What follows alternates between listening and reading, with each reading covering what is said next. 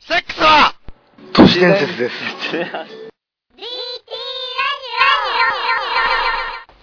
はい、どうも、浜岡です。はい、どうも、リュウクです。はい、えーとですね、はいリュウクさん、なんとですね、5月のうん。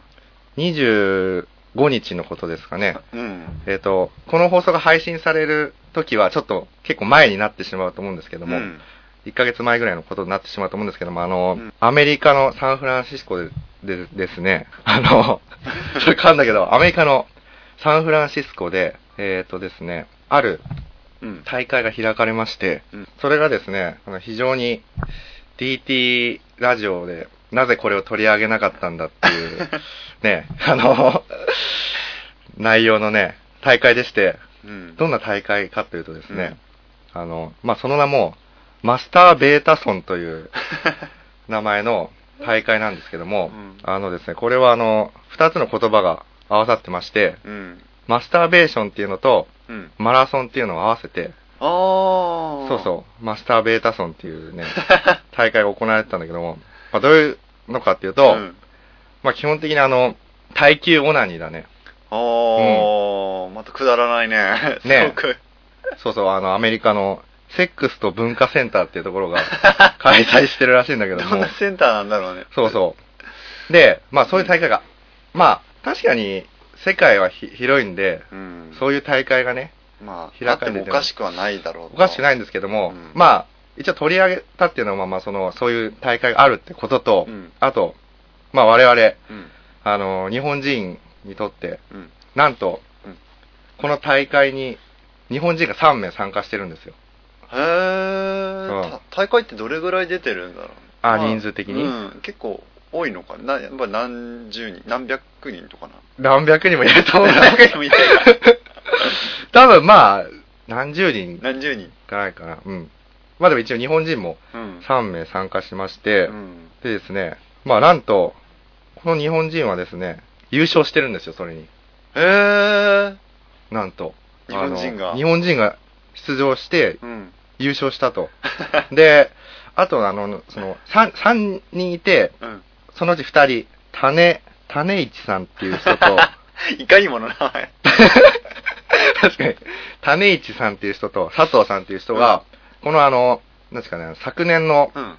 あの、耐久マラソン、耐久オナニーのうん。記録をまあ、二人で塗り替えたらしくて。うん。で、種市さんと佐藤さんのうち、種市さんは、実はこのマスターベータソンの中で、その耐久オナニーの他に、射出距離を測定する 大会もあったらしくて。それにも優勝したらしいんですよ。つまり、どれだけ飛ばせるかっていう。そうそう、自分のね、静止を。つまり、まあ、日本人が本当2冠を達成してるんですよ、この 強いね。アメリカ。の性の大会で。これは素晴ら、すごいことだと思います すよごいね、確かに。。ねすごいよね。まあなんかど、具体的にどういうふうにやってるかっていうと、なんかその、うんまあ、あの、まあ昼ぐらいから始めて、その、まあ用意スタートで、うんみんなでしごき始めるらしいんだよ。うん。とりあえず。うん。で、まあその、まあ中にはね、あの、もうカメラ回ってんのね、こうん。れは。。うん。で、まあカメラに向けて、ポールダンスを踊りながら、うん。しこってる人とか、うん。あと歌を歌いながらしこるっていうね、そういうパフォーマーとかもいたりして、で、まあそう、まあずっと続けてって、うんで、まああの、日が暮れるまでは普通にみんなやってたらしくて、で、日が暮れる頃には、あの、館内はうん。異臭が立ち込めてたらしいんだよ。だからつまり、あの、うん。もう射精とかしても、オッケーなんだ。OK なのよ。うん。射精してもそそれは続くわけ。うん。どこまでオナニーができるか。で、その中でですね、あの、まあ、インド人の人で、まあ、インドっていうのはあの、うん。まあ、知ってるかわかんないけど、カーマスートラとかいうね、うん。なんだろう、四十八手っていうかさ、うん。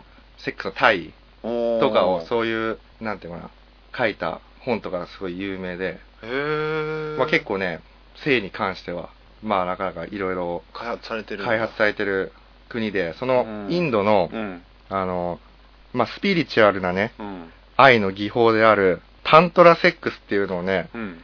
マスターベーションに取り入れた人が う、ん。31回オーガズムに達してったらしいんだよ、その、あの、大会中に。そううん。で、まあそんなすごい人もうんいた中でう、ん。我々日本人が優勝した。優勝したと。それは、あれなのかな？あの、マラソンってことは、うん。まあ、耐久で。で、耐久ってことは、うんその、リタイアもありってことだよね。まあそうだろうね。つまりもう自分が、うんこれ以上はもうできないって思う。もちろん、そうよ、もうね、もう、もう出ません、みたいな一滴も。うんうん。いろいろ細かいルールとかも多分あるんだろうね。あるんだろうね。こう、ある程度の状態をキープしてなきゃいけないとか。多分ね。うん。そうそう。で、まあ、日本人は、あのーうんなんていうの、まあ、オナニーの方法は多分自由だと思うんだよ。うん。これは。で、その日本人はどういうオナニーをしていたかっていうと、うんあのー、天下っていうものがあるんだけど、知ってる？天下リュウクは。天、天下っていうね、商品があるんだよ。はあのー、オナ、オナカップ。あ。ああ、あのね、ソフトオンデマンドが出してるんだけど、ああ。前ちょっと触れてたよね。ちょっとね、何回かあの、ラジオでも触れ触れたし、結構あの、若手芸人の間でも結構ブームになってる。うんものでうん。まあ、普通に大人のおもちゃの店でも行けば、うん。普通にもう目玉商品みたいな感じでうん。置いてあったりするんだけども、まあ、その天下を使用してたらしいんだよね。あだからこの天下は今後、アメリカですごい流行る可能性があるみたいなことをもう書いてあったんだよね、ちょっと。あ。へえ。うんうんうん。そう確かに日本のそういう技術はね、まああの、オナカップにしかり、あの、うんオナホールしかり、うん。なかなかね、すごい技術が。日本人ってこう繊細だから、繊細な部分があるから、うん。なおさらちょっとなえぐい部分があるよね。もううんなんかそういうアダルトなグッズとかも、うんアメリカとかだったら、うんこう大雑把にできてるのに、日本はやたらに繊細にできてるから。確かにね、うん。そう。そうだね、うん。まああの、なんか日本車がさ、うん。アメリカの車をどんどんね、なんかその、アメリカに広まってったように、うん。このオナホール天下をね、そうだね。アメリカに広まってるかもしれないね。うんうん。それは全然あり得る話そのだね。、日本車が燃費がいいみたいな感じでさ、この、なんか、天下もなんかこのきめ細やかな、うん。みたいなね。ただまあ、俺も使ったことあるんだけど、うん。あの、天下を？天下使ったことあるんだけど、天下っていくらぐらいするの？えっとね、600円か700円ぐらいかな。あ、じゃあ、そんなに高級なものでもない？全。然、うん。そうそう、全然高級なものではない。あまあそれ1回で。基本的には使い捨てだけども、うん。まあ、安いと思うよ。うん。例えば、うん。今ふと思ったのが、その使い捨てにしたくないがために、うん例えば行く寸前だけは、うん。その中でやらずに、うん。外でやるとか、ああ、そうだね。それかまあ、コンドームつけてするとかね。うん、そうすれば何度も何度も。楽しめるっていうう。ん。これはね、ほんといろいろ種類がある、あるんだよ。あの、へえ。まあ、そのタバコで言うとさ、うんライトとかスーパーライトみたいな感じで、そその、の大きさとか。まあ、締め付けぐらいかな。ああ、そう。だから、まあ、そのアメリカ人いるんだったら、やっぱ、そこもちょっと、サイズをね。サイズを考えないとね、これは。う。うんん。そうなんだよね。うん。あまあ、そういうニュースがーうん。あったということで、あの、DT ラジオリスナーの皆さんにもね、ちょっとあの、皆さん日本人として、日本人の DT としてね、ね誇りを持ってく、ね、持っても大丈夫だっていうことで、ね。よければ。ばちょっと出場してもらって。少しでも多く。多分来年もやるんじゃないかな。そうそう。なるほど。まあそんな感じでして、じゃあ、始めますか。はい。はい。じゃあ、浜岡と、デュークの DT ラジラジオ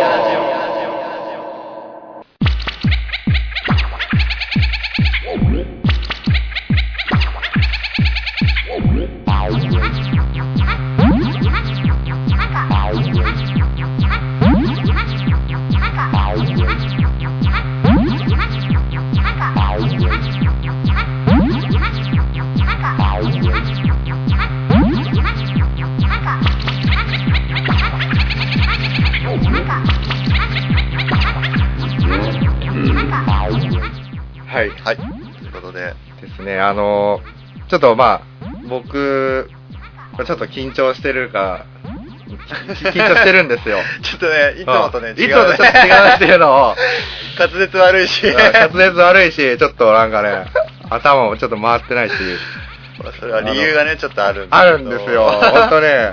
まあ別にあの、その、女の子がこの場にいるとかそういうんじゃないんですよ。全然。む全く関係ありません。で、まあ、今日はですね、あの、ちょっと、今後、うん。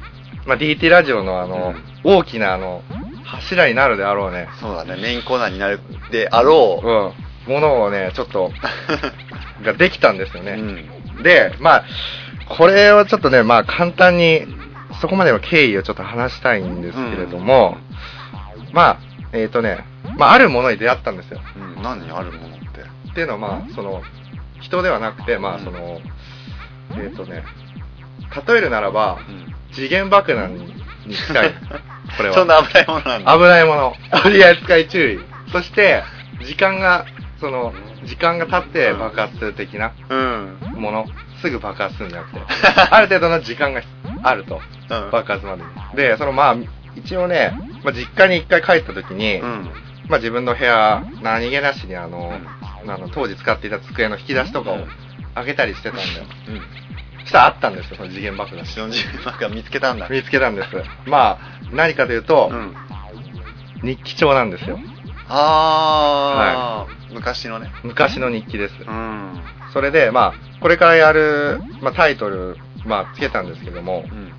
えっ、と、浜岡のクローズドノート というね、タイトルで、あ、どっかで聞いたようなね。ね、あの、エリカ様が、あの、問題になった舞台挨拶で、うん。やつで、まあ、このクローズドノートっていうのは、まあ、うん。これなりにね、いろいろね、意味を考えてね、うん。まずその、クローズの黒、黒っていう部分を、うんあの、白黒の黒で、あー。これは黒歴史なんですよ。あー、なるほど。だからそういう意味で黒っていうのと、あと、まあ、黒、黒の記録もね、苦労した苦労したっていう記録もあって、うんクローズ。で、あと、うんほんと閉じた世界の 話なんですよ、これは。じゃあいろんな意味も込めて、浜岡のクローズノートという。うんこれはね、まあ、まず、うん。その日記を紹介するっていうのも、うん。まあ、なんていうかな、ただの日記ではないと自分では思っていて、うん。で、まあ、あの、リュウクも身に覚えがあると思うんだけども、うんまずあの、俺の部屋にはうん。ホワイトボードがありますね。そうだね。でっかい。大きなね。この、大学の寮なんですけども、うんもう勝手にホワイトボードを導入しまして。うん。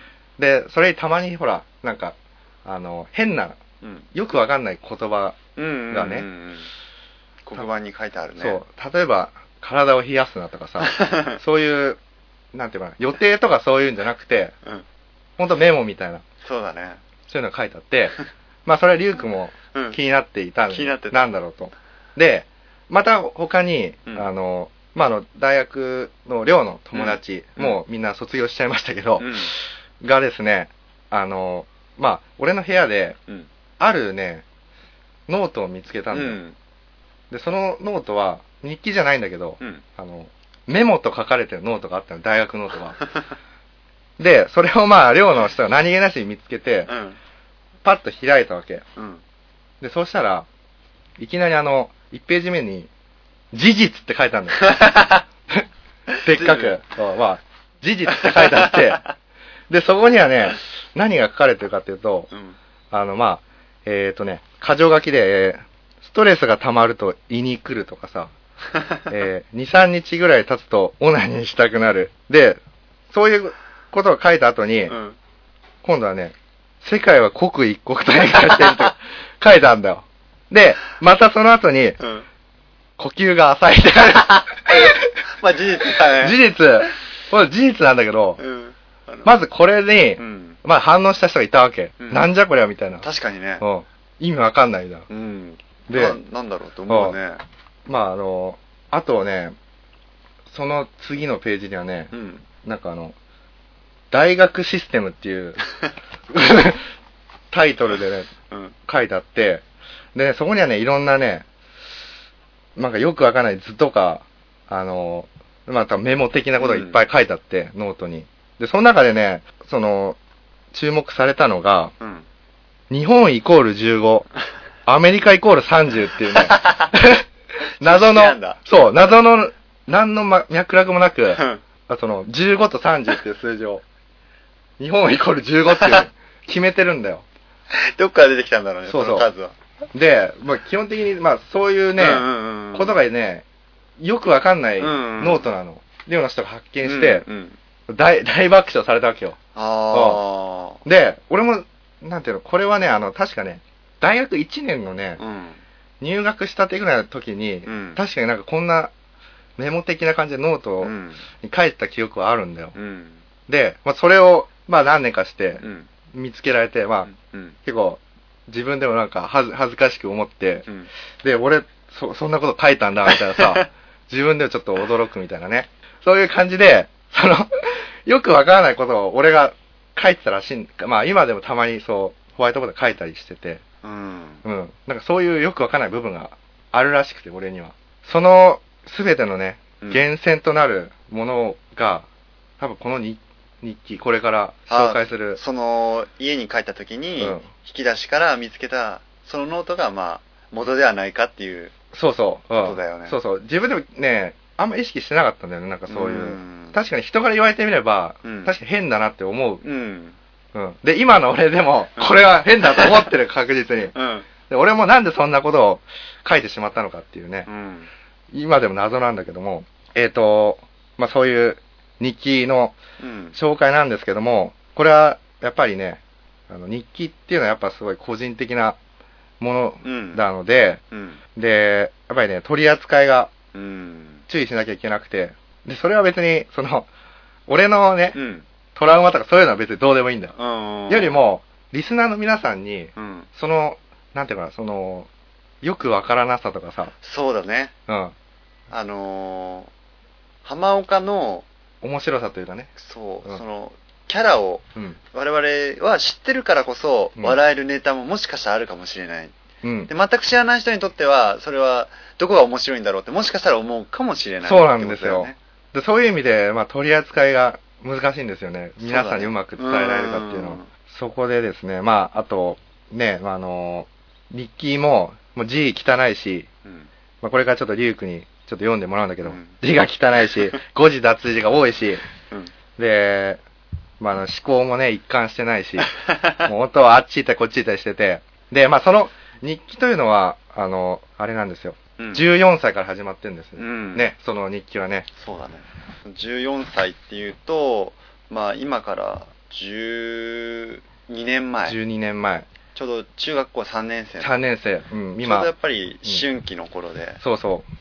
そうなんですよい。ろいろ悩んだりとかね、する時期に、まあ何かしらの形でこう残したかったっていうのがすごいこう伝わってくる。そうそう。本当にね、もう一番、まあよくわからない時期だと思うんですよね。人にとっては。でまあね、うん。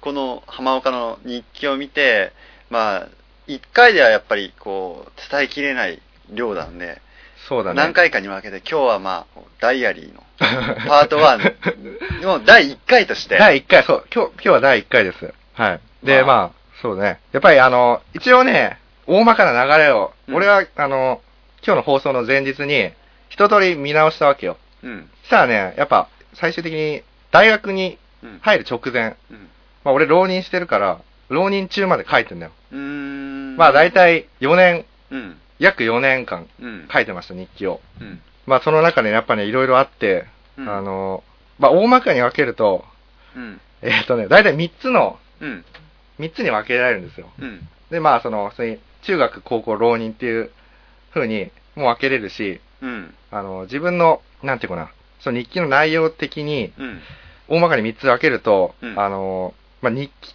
というよりは、うん、まあある男のうん、戦いの記録なんだよね。これは。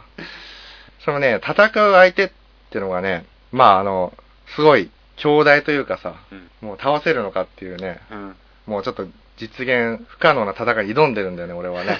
当時の俺は。そうなんだ。うん。で、最初の戦いがね、自我。ああ、大きいね。そうそう。であの、10 14歳うん、で自我に目覚めて、まあ、人、何歳で目覚めるのかよくわかんないんだけど、そうだね。うん。そういう自我に目覚めて、その、うん自我との戦いがうん、第一部なんだよ。うん、あの、ジョジョで言うと最初のディオとのうん、戦いみたいな。第一部。で、第二部が、これはね、また新しい相手と戦ってるのね。うん今度はね、眠気と戦ってるんだよ。うーん。なんか急に飛んだね。同じよ。そう。そうなんだ、眠まあ気。、これがまあ、あの、ジョジョでいう石、石仮面の、あ石の男たち、カーズとかみたいなあ、うね。ん、で、第3部が、うん、ついに、ここでまあ DT ラジオらしくなってくるんだけども、うん性欲との戦いなんだ。ああ、これは興味深いよね、すごくね。そう。この3つのね、敵と戦った記録なんだよ、この日記は読んだんだけど。あのーやっぱりね、思ったのが、あのーまあ確かに突っ込みどころもいっぱい満載であるんだけども、うん基本的には、うんあの、本当大真面目に書いてるんだっていそうだね。そうそう。決して、その、笑わせようとして書いてるわけじゃなくて。書いてるわけじゃなくて、本当自分の気持ちをありのままにね、うん嘘偽りなく 書いてるってことは分かった。うん。で、本当ね、やっぱひ、たとえ4年間とはいえ、うん。やっぱ人のその人生の凄さ、うん人間の、うん。ね、4年間といえども、日記で書くとね、すごいんだなっていうねうん思って、本当読んだ後ね、もうなんか、明日のジョーじゃないけどさ、本当もう疲れ果てちゃってさ、うん。確かにね。もうぐこれだけのったりしちゃって。量もあるし。うん。